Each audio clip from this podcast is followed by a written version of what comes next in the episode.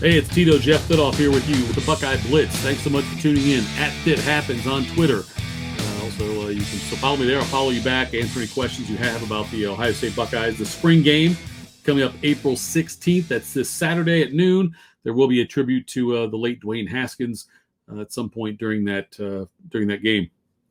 Ohio State just um, added in a four-star running back, Mark Fletcher, from the twenty twenty-three class. He committed to the Buckeyes over Michigan, Alabama, Penn State, and Miami. Um, you know, he's that classic size for running back that I'd love to see, six one, two twenty-five. Um, people have compared him to like a Derrick Henry type, but, um, you know, he's a, um, a top ten running back in the class in twenty twenty-three. And uh, he's uh, certainly, he's rushed for over twenty-five hundred yards and uh, twenty-six touchdowns in three seasons in high school. And, um, you know, the Buckeyes keep getting better and better with that twenty twenty-three class. They're uh, loaded there. They are uh, top five recruiting class right now, still a lot of time left. Um, I believe it was uh, Andrew Ivins of twenty-four seven said that he is a, should be viewed as a throwback running back. So um, we'll see what Ohio State can do with him. But uh, the Buckeyes, you know, they've shown with running backs they can bring into the N F L and how successful they can be when you got guys like Zeke and uh, J K. Dobbins. Is an attractive place for running back prospects. Malik Hartford from uh, West Chester, Lakota West, right here in Central Ohio. He's a four-star safety. He committed to Ohio State as well in the twenty twenty-three class. He picked Ohio State over Notre Dame, uh, Michigan State, Alabama, and Cincinnati. He's six three, one hundred eighty pounds, fifteenth ranked safety in the country, fourth best in the state, according to On three Consensus. Uh, the Buckeyes now have six four-star recruits in their twenty twenty-three class so far, with still a lot of time to go to add to that Um, add to that hall of picks, or I'm sorry, hall of prospects in the twenty twenty-three class. Um, in basketball news, Meechie Johnson, who's a, a freshman guard, uh, second-year freshman guard, I should say, just finished second year at Ohio State, announced he will enter the transfer portal. This past season, he played about eighteen minutes a game, scored about four and a half points a game. Um, he's the second player to enter the portal. Uh, Justin Ahrens, as we know, did that as well. The uh, shooting guard after this, uh, he just did about uh, ten days ago, I think it was. But, you know, and whenever someone transfers, you have to decide if the player was pushed or jumped. And uh, that makes a big difference when you analyze the move and what it means for Ohio State. And look, if you're a believer in uh, head coach Chris Holtmann, you'll likely believe Johnson was some kind of push. Like maybe Johnson uh, asked Holtmann about his playing time next year, and Holtmann said, you know what, I'm not sure how much it'll get better. And that's why Johnson left. That's just a, a speculative on my part.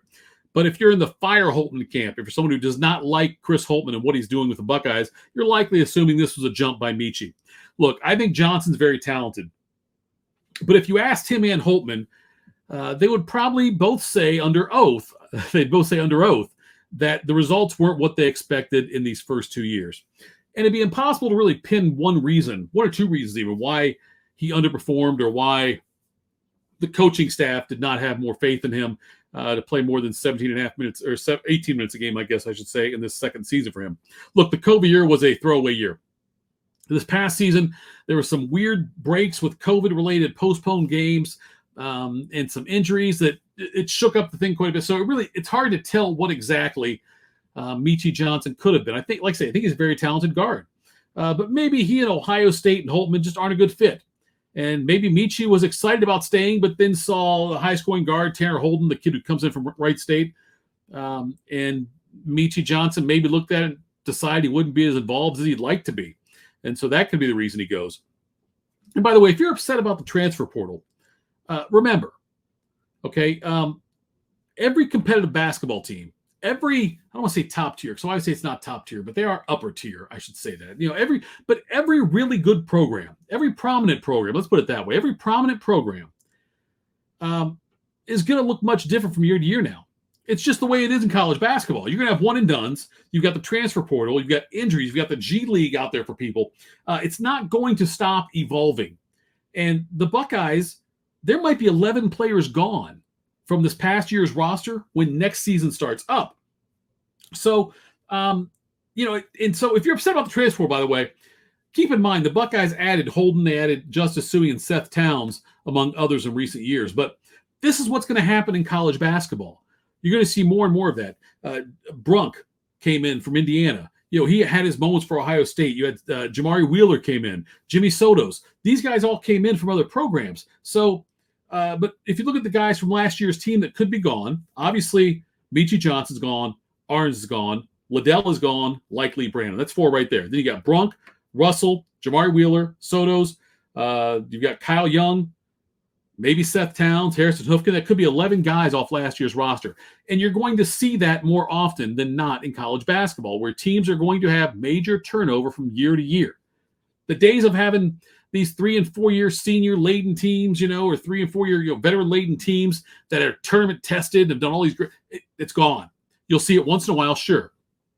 But for the most part, those days are gone in college basketball. Where you're going to see it more is in the um, some of the mid-level teams. You know, some of the teams that uh, – you'll see teams that come up from these uh, non-Power Five conferences that collect these guys that transfer out of the programs they're in because they're not getting the playing time they want, these elite blue-chip programs, and then have to – and they, they end up finishing their career at other places, um, these mid-major teams – and they're the ones that are going to be the veteran teams. So it's going to make for interesting N C double A tournaments going forward. You're going to see more, more of those mid-major teams with these three- and four-year guys, or maybe two- and three-year guys, but they're going to have more veterans there, and they're going to stack the team that way because the good young players on the mid-majors are going to go. Like Tanner Holden, for instance. Tanner Holden's a great player, and Ohio State's very fortunate to have him.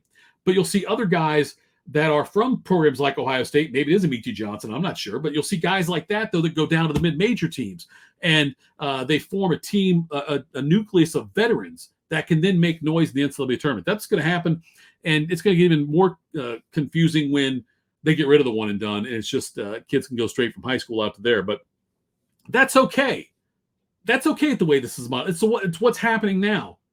But um, every year you're going to see teams Teams that are good, teams that are uh, that are prominent teams, they're they're going to have roster turnover. It's going to happen because these great players like Liddell and Brandon are going to be gone, and the players who came in and aren't getting the playing time they like, they're going to go somewhere else, and you're going to see more guys transferring. The, the better mid-major teams, those guys transferring into places like Ohio State. But you know what? The Buckeyes are still going to be ranked in the top twenty-five for a good chunk of next season. I guarantee you that will happen. This Buckeye team is still, even with all these newcomers, but having Justice Sui, having Zed Key, you know, um, having this top five recruiting class come in, having Tanner, Tanner Holden, I am very confident this Buckeye team will still be a top twenty-five team for most of next season, and I expect them to make a run. And by a run, I guess I should mean they'll play in the, se- the second weekend of the N C double A tournament. That's it for the Buckeye Blitz for tonight. Thanks for tuning in. I'm Jeff Tito Fittoff. Follow me on Twitter, and I will talk to you soon. Have a great night.